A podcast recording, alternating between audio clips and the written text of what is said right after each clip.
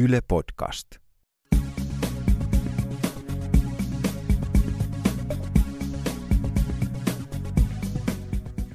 Lenita Airisto, ihan ensimmäiseksi onnittelut. Kiitos. Ensimmäinen ensimmäistä 80 vuotta. Ja Jätä se pois. Ja onnittele mua mun kirjasta. mä olisin Sehän- jatkanut, jos olisin saanut. Eli äh, pikalukaisin ähm, elämäntyösi kirjan ja tota, se, se sisältää niin paljon, niin, niin en, ennen kuin, tai oikeastaan ei edes keskustella siitä kirjasta, vaan kysymys on Euroopasta, Suomesta Euroopassa ja Euroopasta Suomessa. Kun mä sanon sanan Eurooppa, niin mitä tulee ensimmäisenä mieleen? Suomi Euroopan kartalla. Vaikka ei puhutakaan tästä kirjasta, niin koko kirjani alkaa siitä. Ja tuota Arvidsonin lauseesta, että ruotsalaisia emme ole, venäläisiksi emme tule, olkaamme siis suomalaisia. Ja sitten kun katsot tätä aukeamaa, niin siellä Suomi pohjoisella reunalla Eurooppaa on. Ja onhan se fantastinen näky ollut 1900. Sehän tuli sinne kartalle, Suomi itsenäistyi 17, mutta kun tämä kirjani alkaa 20-luvulta, niin silloin se siellä jo komeili. Vaikka et ollut vielä syntynyt. Ei, mutta, mutta nämä asiat kuuluu kuitenkin siihen DNAhan. No tuosta kirjasta varastin yhden, yhden sun otsikon ää, ja muutin sitä vähän. Halo, halo, täällä Suomi. Kuuleeko Eurooppa? Kuuleeko?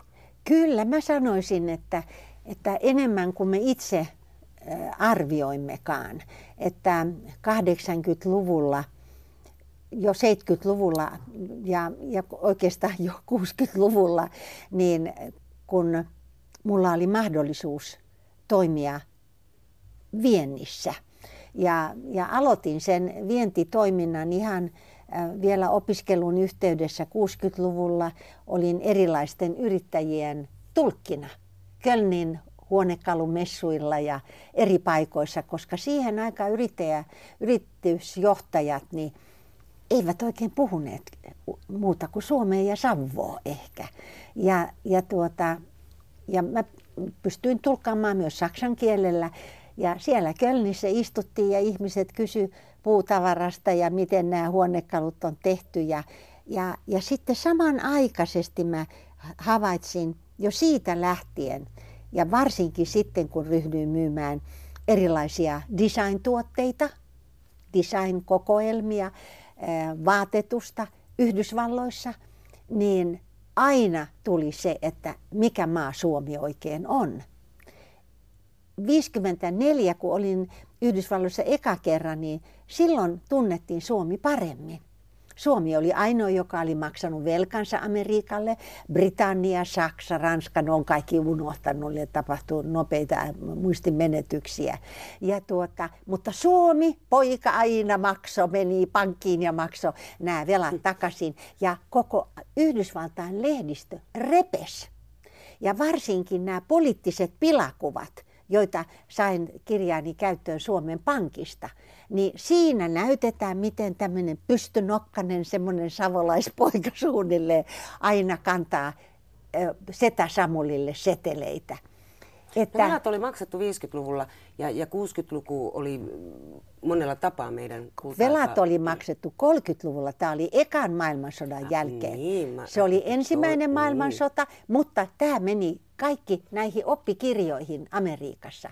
Sitten toinen maailmansota, niin sen jälkeen Suomi tunnettiin näistä valkopukusista korpisotilaista, jotka siis hiihti kun hakuliset tuolla metsässä ja heitteli tuota Molotovin kokteileja. Yritetään pysyä Euroopassa. Mistä Suomi Euroopassa nyt tunnetaan? Kyllä se näistä samoista asioista tunnettiin Edelleenkin. silloinkin.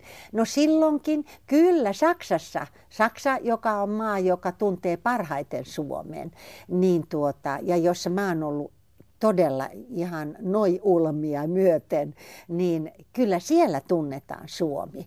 Että paremmin kuin missään muualla, jos jätetään Ruotsi pois. Ja Suomi tunnetaan kyllä, Suomea arvostetaan. Että mähän kiersin näiden mun äh, Success Storyn ja, ja Creative, Creatives Finland shown kanssa ympäri Saksaa.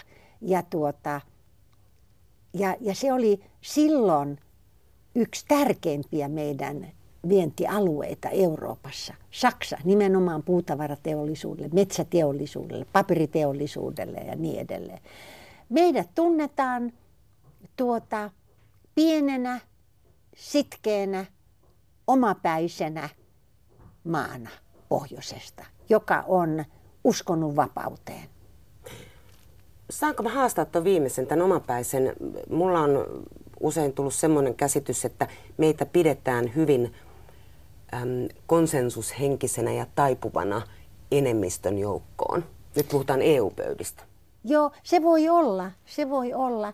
Ja, ja totta kai tämä, tämä vaihe, mä olin 58, 57-58, mä olin Berliinissä opiskelemassa tuota, mediaa. Sende Freies Berliinissä. Ja opiskelin Saksaa siellä tuota, Teknisen universiteet Berliinin tämmöisillä ulkomaalaisille tarkoitetuilla kursseilla. Ja minä penetroidun aika syvälle tähän elämään siellä. Ja, tuota, ja silloin muuria ei vielä ollut, mutta eh, mulla oli mahdollisuus mennä näille eh, tähän pakolaiskeskukseen Berliinissä. Ja, ja niin kuin tiedät, niin silloin jo puolitoista miljoonaa enemmänkin. Muutti. Itä-Saksasta muutti Länsi-Saksan puolelle. Miksi?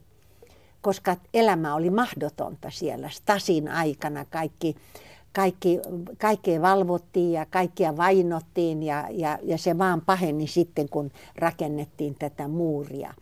Mutta itse asiassa rautaesirippu oli jo silloin olemassa. Se oli henkinen vähintään. Oli, oli ja sehän jakoi Euroopan hyvänen aika. Churchill piti tämän Faltonin puheen vuonna 1946, jolloin hän sanoi, että rautaesirippu jakaa Euroopan. Ja sen itäpuolelle ovat jääneet hienot sivistysmaat ja sivistyskaupungit. Ja tänä päivänä, tai siis silloin 1946, ne ovat nyt Neuvostoliiton vallan alaisina. Me emme ihan tajunneet Suomessa, mitä se merkitsi, mutta sitten kun 56 unkarilaiset nousivat kapinaan ja miten se tukahdutettiin, ja viimeistään sitten 60-luvulla, kun oli Prahan kevät ja kaikki, mitä, mitä tapahtui ää, Tsekkoslovakiassa, niin tuota, meidän silloin mä olin huolissani, että mikä on Suomen Suomi-kuva. Koska tuota, 60-luvulla alkoi tämä vasemmistolaisuus, jota opetettiin siis oikein tuolla Tampereen yliopiston tiedotusopin laitoksella. Siellä oli professuurit tätä varten, miten tehdään taistolaisia stalinisteja – ja, ja niistä rakennettiin Reporadion aikana putki suoraan. Se oli tällainen niin kuin oikolinja, suora no, linja. muuttunut tuosta kuitenkin hieman. Mitä ajattelet nyt äm, näitä, jos ei nyt muuria eikä rautaesirippua, äm, muurin kaatamisestakin tulee vasta 30 vuotta parin vuoden kuluttua kuluneeksi, niin tämä meno Euroopassa tällä hetkellä vaikuttaa kuitenkin vähän siltä, että me mentäisiin nyt ajassa taaksepäin. Tota, me ei voida puhua tästä päivästä ilman, että puhutaan historiasta. Ja nämä on asioita, jotka on muovailleet Suomea. Että, että jos koko media, ei kokonaisuudessaan, mutta media hallitsi taistolainen stalinismi Suomessa, niin luuletko sinä, että se jäi huomaamatta muualla maailmassa? Ei. Se hämmästytti joka puolella. Ja se on sellainen varjo suomalaisten päällä, että se kestää ennen kuin se häipyy. Että ei se on vaan, että yhtäkkiä niin kaikki alkaa puhtaalta pöydältä. Ja se, että, että ollaan konsensushenkiä, kaikki johtaa tähän rähmällään oloon. Silloin, suomettumiseen. Suomettumiseen nimenomaan, että oltiin rähmällään. Suomi on päättänyt pysyä ja kuulla länteen. Suomi kuuluu länteen. Ei se ollut päätökse. Se tavoitettiin talvia jatkosodassa, että kun puhutaan niistä ja sanotaan taasko puhutaan sodasta, sehän oli se ratkaiseva asia, että Suomi jäi rautaesiripun läntiselle puolelle, vapaaseen maailmaan. Minä lähdin 54 Amerikkaan, niin, niin mulle sanottiin lentokentällä vanhempani, että me kuulumme vapaaseen maailmaan sen takia sinä pystyt nyt lähtemään Yhdysvaltoihin. Ei lähtenyt tuolta, ei, ei kukaan lähtenyt Prahasta eikä lähtenyt Budapestista, mutta Helsingistä lähettiin. Miten tällä hetkellä sitten Euroopassa tämä lännen ja, ja vapaan maailman kokeminen on muuttunut? Koska esimerkiksi juuri tuolla silloisen rautaesiripun takaiset maat, niin muun muassa Unkarissa, Puolassa rajoitetaan sananvapautta. No se on ihan, niin. sekin on aivan luonnollinen asia, että, että kun he on eläneet siinä systeemissä, Neuvostoliiton aikaisessa systeemissä näin kauan, luulet sä, että se muuttuu yhtäkkiä. Se on se, minkä he osaavat. Se on, se, on, se on äärimmäisen pitkä kehitys, että miten ihmiset, me emme koskaan joutuneet siihen tilanteeseen, mutta asetuimme vapaaehtoisesti rähmällemme. Minä en tietystikään, mutta noin muut.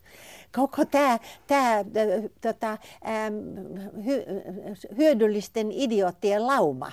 Mutta, tuota, mutta siellä mä olin niin paljon, mä liikuin paljon – Itä-Euroopassa. Nimenomaan Puolassa oli moneen kertaan ja myöskin tuota, Unkarissa ja joka paikassa. Ihmiset hän oli hirveän peloissansa. Kun sä ajattelet, että, että kun, kun tuota, oli tämä Prahan kevät ja, ja luultiin, että, että kommunismi voidaan tehdä demokraattiseksi ja, ja Zatopek, tämä kuuluisa juoksija – niin tuota, monilla olympiamitalleilla tuota, niin kuin palkittu juoksija asettu Dubčekin puolelle. Mitä hänelle tapahtui? Ensin hän joutui lakasemaan katuja, häneltä vietiin kaikki prenikat pois ja sitten hänet pantiin uraanikaivokseen louhimaan. Että tuota, jos ei tästä ihmiset pelästy, niin mistä? Mutta nyt kun 30 vuotta kohta lähes on sitten tätä Euroopan lopullista yhdentymistä rakennettu ja, ja eletty rauhaa ja lopulta kuitenkin aika valoisia ja tuottavia vuosia, niin miksi sitten Euroopassa tällä hetkellä kuplii taas? Joo, sehän on normaalia, että ihmisillä on tämmöinen merkillinen usko, että kaikki pitää olla smooth sailing – että tämä on tämmöinen, äh, tämä on tämmöinen uusi sukupolvi, joka ei kestä mitään vastoinkäymisiä. Kaikki pitää olla helppoa, rahaa pitää tulla ilman, että itse asiassa tekee mitään. Kaiken tärkeintä on vapaa-aika ja että on kivaa, että on cool, että on viileetä. En mä ole elänyt sellaista elämää. Mutta Euroopassa on lukuisia, siis tuhansia, kymmeniä tuhansia, satoja tuhansia ihmisiä, joilla ei ole niin kiva ja cool. Meillä on ei. tietysti myöskin huono-osaisia ja köyhiä, joiden piirissä myöskin kukkii tietynlainen kapina. Totta kai. No, ainoastaan sen kautta, että tuodaan esille epäkohtia, voidaan mennä eteenpäin. Se on ihan selvä. Että, että tuota, mä en näe sitä tällaisena – Mä en, minusta niin kauan kuin pysytään rauhassa, ettei ruveta siis tappelemaan keskenämme, niin niin kauan voida, totta kai pitää olla eri mieltä ja pitää kuunnella toisia ja, ja sitten pikkuhiljaa tätä kehittää. Ja myöskin Eurooppahan on, on jo erittäin kehittynyt. Että mä kun on viime aikoina ollut paljon Afrikassa, niin siellähän tilanne on jotain ihan toista. Ja, ja tuota, että, että siis äh, kyllä meidän täytyy pikkusen katsoa niin kuin suhteellisestikin näitä asioita. Ja mm. se on ihan selvä. Meillä on Euroopassa, on Suomessakin tuota, ihmisiä, jotka voivat huonosti ja joilla menee huonosti ja niin edelleen.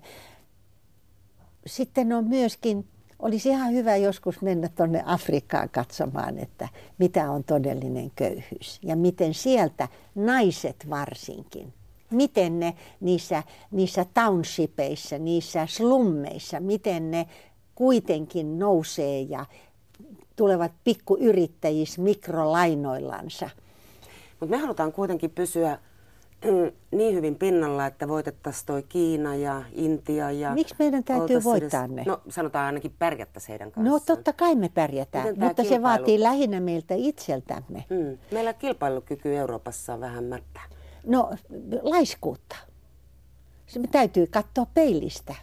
Että mä kuuntelin, katselin yhtä TV-ohjelmaa, jossa oli tämmöinen e, entinen jalkapalloilija, Sami Hyypiä ja tuota, hän puhuu urheilusta ja, ja niin edelleen.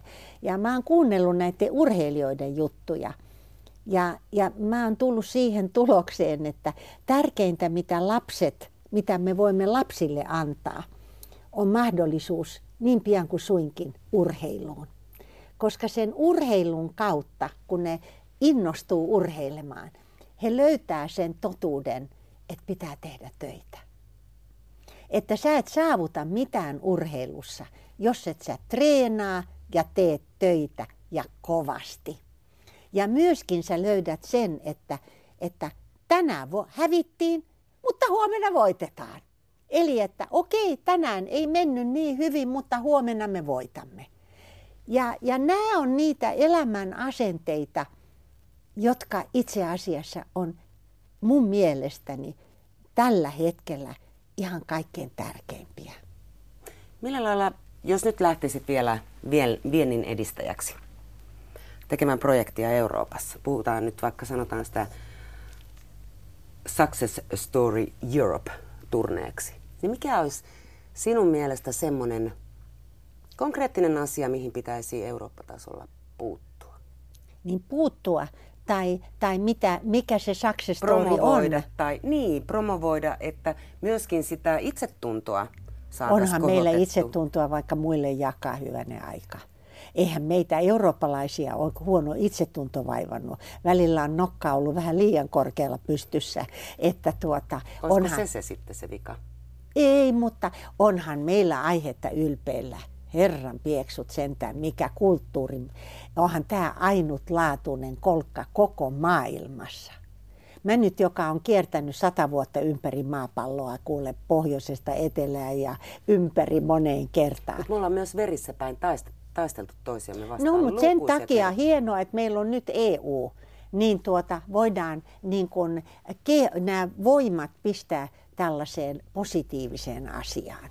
Että tuota, mutta onhan Eurooppa fantastinen maa. Koko tämä kulttuuri, tämä taide, tämä musiikki, tämä, tämä, tämä kuvataiteet ja, ja tuota, tämä ruokakulttuuri ja vaatekulttuuri ja designkulttuuri, kaikki elämän hienoimmat asiat ja kaupungit, kun sä kävelet kaupungilla, menet boulevardia pitkin ja katselet ympärilles. Jos ei se ole ihana tunne, niin mikä sitten? Ja Suomessa, kun sä menet ovesta ulos ja puhdasta ilmaa ja, ja, tuota, ja siitä kävelet, kuule, kaupungista sä oot hyvin nopeasti jonkun järven tai meren rannalla tai joen rannalla.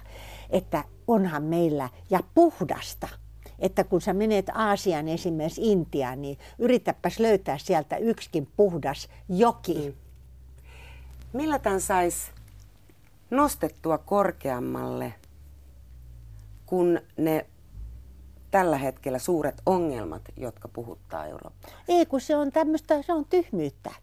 Että otetaan nyt hyvä esimerkki tästä Britanniasta, jotka koko ajan haukkui Euroopan unionia. Koko ajan siellä lehdistöt, ne ei mitään muuta löytänyt kuin, että unioni on ihan pe- jostain syvältä. Okei, okay. no niin, nyt on Brexit minusta erittäin bye bye. bye bye, oikein älkää tulko enää häiritsee meitä, että Great Britain is now little England. Ja, ja that's good for you. Ja tuota, minusta kun rakennetaan uutta niin kuin Euroopan unionia, niin tämmöisiä rääpäleitä ei pidä repiä mukanansa, vaan okei, he katsoo, että tämä on paha juttu, pysykö siellä saarellansa. Ja, tuota, ja me rakennamme tätä juttua eteenpäin ja nyt ei ole pelkoa Turkistakaan, että niin kauan kun siellä on, ne tarvitsee uuden eh, Kemal Atatürkin ennen kuin eurooppalaiset voi jälleen lähteä luottamaan Turkkiin. Että tuota, ja onhan turkkilaiset antanut paljon Saksalle ja Euroopalle monia asioita. Että, ja, ja ne on turkkilaiset Suomessakin mielenkiintoista porukkaa. Ne on oppinut nopeasti suomen kielen, kun muut vielä änkyttää, niin turkkilaiset puhuu jo ihan tosta sujuvasti suomea ja väittää olevansa vielä meidän sukulaisia. Mä en ole ihan varma siitä, mutta joka tapauksessa he ovat. Ja tuota, pärjäilevät täällä Suomessa ihan niin kuin parhaimmasta päästä. Mutta, tuota, mutta sitten on muut asiat Turkissa tällä hetkellä, jotka varmaan estävät heidän tulonsa EU-hun.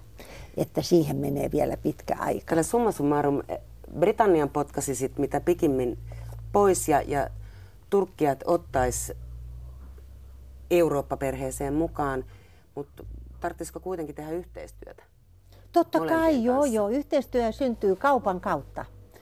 Yhteistyö syntyy kaupan kautta. Ja niin kauan kun tehdään yhteistä kauppaa, niin silloin on muut asiat, ei ruveta tappelemaan keskenänsä. Että tehdäänhän me kauppaa monien maiden kanssa, vaikka ne ei kuulu EU-hun. Että, että se on, mutta sitten kun rakennetaan tätä, ja ajattele miten hienoa, kesäkuun puolivälistä lähtien, niin teleyhteydet ovat samat mm. koko EUn alueella. Se on upeata.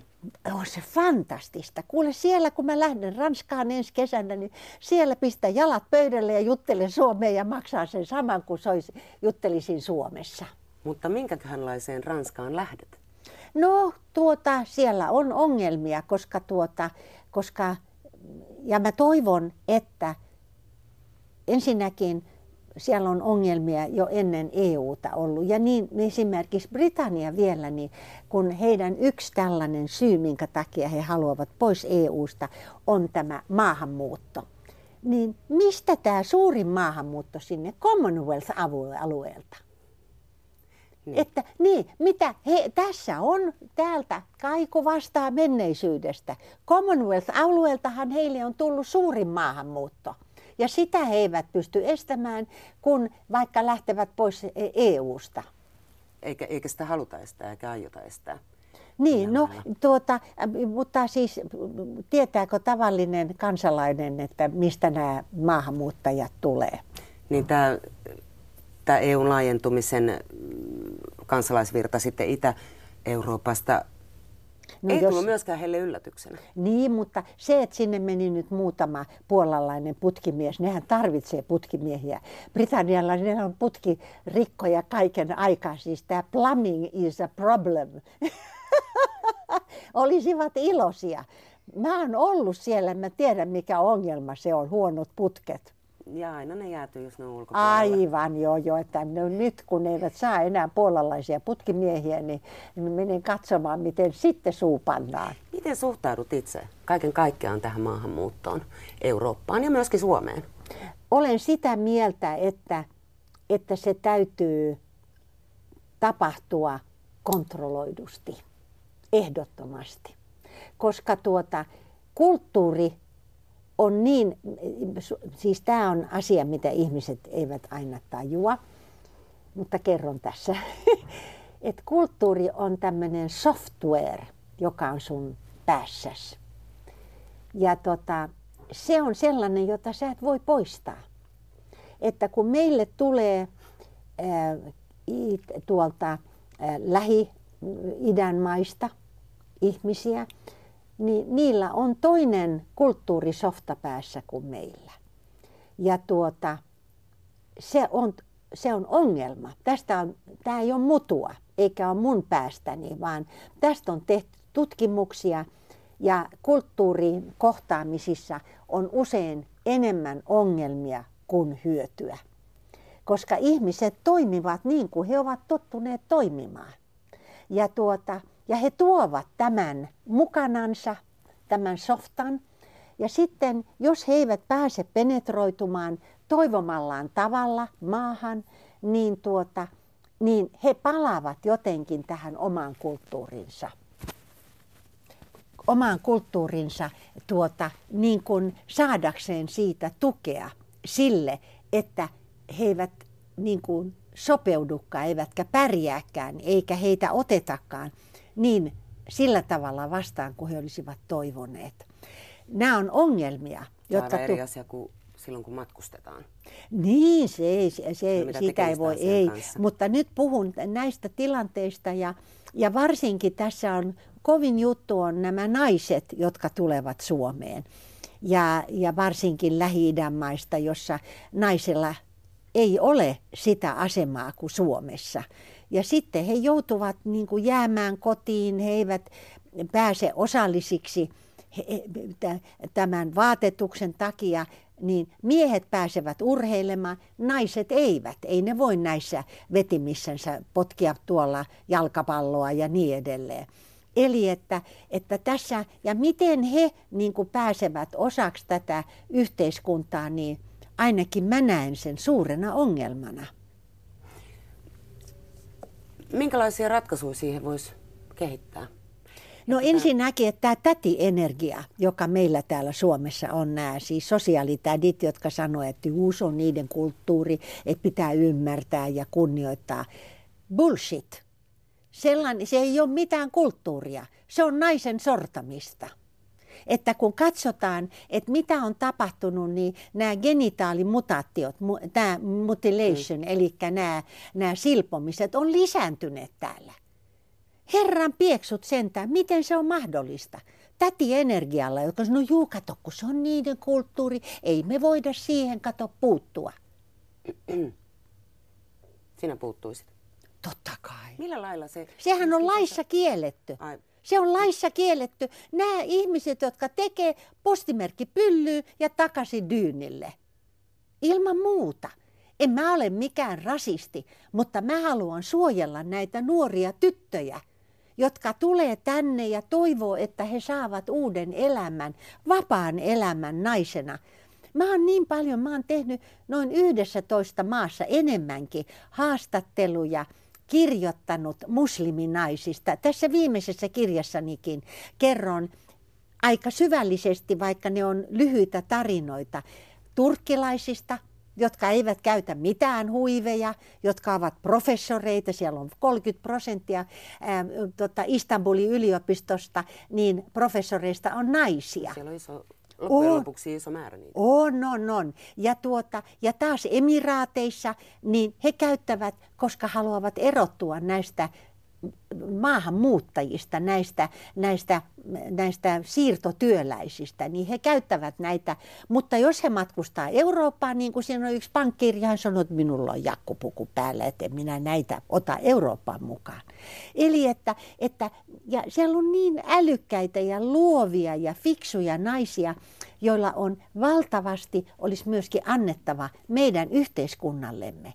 Mutta jos me emme niin kuin tajua, että heille täytyy ensin antaa niin kuin osviittaa siitä, että tämä on vapaa maa. Vapaus on todella suuri ongelma ihmisille, jotka eivät ole tottuneet vapauteen.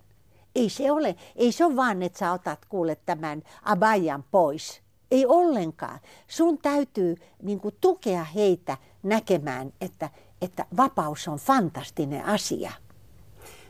Voidaanko se tehdä sillä lailla myöskin, kun esimerkiksi Ranskassa siellä on ollut näitä päätöksiä, kielletään koko huntu, kielletään Erittäin hyvä. rannoilla. Joo, joo, ei kun Burkiin, niin nehän on asuja herran pieksut sentään, kuule kun sä näet, että meille tänne Mutta onko kuule... se se, mikä nostattaa sitten tätä ei, ei, ei, raivoa se on myöskin nä... eurooppalaisia ei kohtaan? Ei ole, ei kun siellä on näitä uusia hyödyllisiä idiootteja, jotka tuota... Keitä ne on? Ne on näitä, siis poliittisen islamin tuota, pulitrukkeja.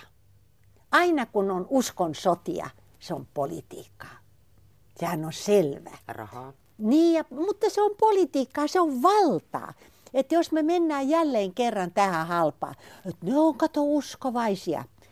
Kuule, tämäkin, tämä ruotsalainen kaveri, tämä Uzbekistanista, joka tappoi ihmisiä tuolla Drottningatanilla. Mm. Eihän hän ollut uskovainen ollenkaan. Hänhän siellä, tiedät sä, joi ja pelehti ja teki mitä tahansa. Että, tuota, että ei pidä olla hyvä, ranskalaiset ei ole sitä, niillä on niin pitkä kokemus tästä. Ja se, että he kieltävät tämmöiset burkiinit ja muut tämmöiset pelleasut kuule rannoillansa. Jos ne ihmiset menee bikineissä ja haluaa, se on, se on, se on ihan, tiedät sä, niin kuin sä menet hienoon ravintolaan, niin kuin sä menet katsomaan hienoa teatteriesitystä tai opera tai menet musiikkijuhlille, niin koko Riviera, Ranskan Riviera, jossa kuule ihmiset nauttii kauneudesta ja niin edelleen. Eihän siitä tule mitään. Meilläkin Suomessa on kielletty, että nämä naiset, jotka yrittää uida kaikki nämä abajat päällä tuolla uimahalleissa, se on kielletty. Se on, joo, ei onnistu. Ei, onneksi. Jossain on järkeä. Kuka eurooppalainen on sinuun tehnyt lähtemättömän vaikutuksen? No, ne on tietysti naisia. Että tuota, kyllähän mä oon miehiäkin tavannut paljon, mutta mä ajattelin, että, että, että ottaisin kaksi naista. Toisen, jonka olen tavannut ja haastatellut ja toinen, jota en ole tavannut, mutta ihailu kaukana. Ja aloitan siitä ja se on kyllä tietysti Angela Merkel ehdottomasti. Että mä ennen, jo silloin kun hän oli tämmöisessä niin kuin polkkatukassa ja niin edelleen, niin, niin mä seurasin häntä, tätä fyysikkoa. Ja, tuota, ja, ja, ja, ja näin hänen vähäeleisyytensä ja, ja siis sen voiman, joka siis, hänessä on siis uskomaton tämä, tämä tilanne, että, että hän hillitsee tämän kaiken. Ja se voima, kasvaa siellä sisällä. Ja se äly. Ja sitten hän miettii näitä asioita ja ajatella, miten pitkään hän on ollut liittokanslerina. Aivan käsittämätöntä. Ja Saksassa, Kirche, Kyhe und Kinder. Ja siellä tämmöinen Angela, kuule jo nimikin. Niin tiedätkö? Papin tytär. Papi, juu. Ja tuota ajatella, että isä lähti Länsi-Saksasta itäpuolelle. Ja siis osaksi tuhos tämän perheen elämän siellä hyvänen aika. Ja siitä, siitä hän nousi ylös tämä nainen. Aha, hän siis aivan käsittämättä. Mutta olisiko siinä osasyy myöskin hänen pitkään johtajakauteensa, että hänellä on niin sanotusti kaksi muistia? Totta kai, ja, ja hänellä on yhdistyneen ehkä... Saksankin Joo, kyllä. Ja, ja myöskin niihin virheihin, mitä hän on tehnyt, niin hänellä on tämä taustalla, kato, siellä on stasit ja siellä on natsismia. Siellä siis saksalainen muisti kuule, mitä ajattelet vasta kun oli tämä jalkapallon maailmanmestaruus, niin, niin saksalaiset otti lipun esille ja heilutti sitä. Mä oon ollut niin paljon Saksassa, että mä, tie, mä näin sen, että siellä ei heiluteltu Saksan lippua, koska, koska siis Die Bösen Deutschen, se tuli aina esille, että niillä on kyllä hirveä taakka, josta ne on nyt vapautumassa. Ja, ja kun sitä vapautta etsitään niistä vanhoista taakoista, totta kai joskus on ylilyöntejä niin kuin, niin kuin tämän maahanmuuton puitteissa tätä, tätä Merkeliä syytetään siitä, että, että hän teki ylilyöntejä siinä. Ja sitten toinen on tuota Christine Lagarde, jota... IMFn pää, kansainvälisen valuuttarahaston pääjohtaja. Kyllä, tapasin hänet ennen tätä aikakautta. Ihan vähän ennen hän tuli sen jälkeen Ranskaan, hänestä tuli talousministeri tapasin hänet Chicagossa ja, ja mulla oli hänen kanssaan tunnin haastattelu, joka, joka tota, oli aika mainio, että mä, mulla oli henkilö, joka sen järjesti. Ja ensin mulle sanottiin, että hänellä on 10 minuuttia aikaa, mutta sitten löysimme monia yhteisiä asioita. Ja, tota, ja hän on käsittämättömän upea nainen. Ensinnäkin hän on siis jotain 185 pitkä ja tota, silloin kun mä hänet tapasin, niin Chanel-puvussa, tiedätkö, upeessa. Miltä ja tuo, olit? Äh, hetkinen, tämä on ollut äh, 90-luvulla. Joo. Vuosituhannen vaihteessa. en, tota, juuri ennen kuin hänestä tuli siis tota, Sarkosin hallituksessa tämä finanssiministeri. talous, finanssiministeri, just ennen. Mutta tota, hän teki minuun sillä, hän on siis hyvin valoisa ihminen ja hyvin innostuva ja hyvin kaunis, koska siis, ja hyvin koketti, ranskalaisella tavalla koketti. Ja tuota, siis hyvin tyylikäs, siis niin kuin classy. Ja tota, ja, mutta samalla hirveä itsekuri. Siis aivan, ja hän puhuu siitä myöskin, että miten hän pysyy hän hän on uimari, kellu, hän tämmöisessä ryhmässä, joka teki näitä kuviokelluntaa ja, ja että hän siitä on saanut tämän valtavan hyvän rungon itsellensä, että hän on vieläkin vähän niin kuin uimarin näköinen. Mutta erittäin eh, inspiroiva tyyppi ja meni suoraan asiaan erittäin selkeästi puhu omasta urastansa. Miestä hän olisi tuota, miesten ympäröimä joka paikassa ja hän kertoi, että kun hän tuli ensimmäisiin kokouksiin, niin hän kuuli, kun sanoi, että kuka toi ranskalainen nainen on. Ja silloin, miten hän pisti ei kaikki järjestelmät. Ei, ei. Että hänen haastattelustaan mä oon varmasti oppinut eniten, mitä on olla menestyvä nainen jatkuvasti, hautaan asti. No ennen hautaa kuitenkin, niin tota, ja toivottavasti jatkuu. Jos nyt ihan tästä, tälle, tältä istumalta voisit ottaa ja lähteä vaikka pitkän viikonlopun viettoon jonnekin Eurooppaan, niin minne se olisi ja miksi? No jos se on niin kuin pitkä viikonloppu. No vaikka niin... kaksi päivää keskellä viikkoa, mutta semmoinen Joo, kuitenkin oma... lyhyt, lyhyt joo, juttu.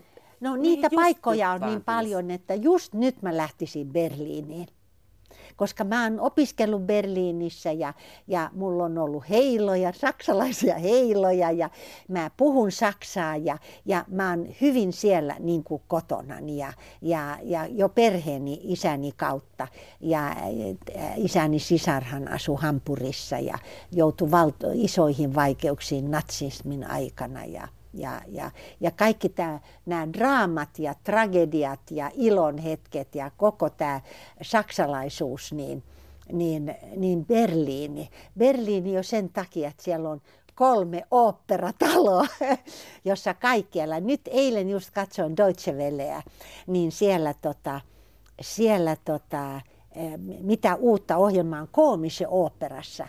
Ja, ja tässä täytyy kyllä kiittää eh, tuota, meidän kansallisoopperamme taiteellista johtajaa Lilli Paasikiveä, joka tultuaan tähän asemaan niin toi tämän saksalaisen uuden version tuota taikahuilusta. Ja, ja se on ollut suuri menestys Berliinissä ja sitä arvioitiin siinäkin. Ja mä ojensin itseni täyteen pituuteen ja sanoin, että no minä olen nähnyt sen jo meidän kansallisoopperassa. Tämä opera ja tämä musiikki, joka siellä on niin vahva. Ja sitten mä voin kävellä siellä Kuhfürstendamilla ja poiketa siellä katolisessa studentenhaimissa katsomassa, että tuolla mä asuin. Ja menin silloin vaan, ensin kun tulin sinne ekan kerran, niin menin, katteli ympärille ja sitten menin siellä oli damenetage ja herrenetage. Ja menin tietysti vahingossa sinne herrenetage ne heitti mut sieltä. Tuli tämmöinen joku pappi. Ja kato, katolisen studentenheimat. Oh, Gnädige Frau, das geht doch nicht. Ja sitten piti mennä damenetage. No. Berliini on hieno kaupunki. On. Saksan syksyn vaaleja odotellessa. Leni Tairisto, kiitos. Kiitos.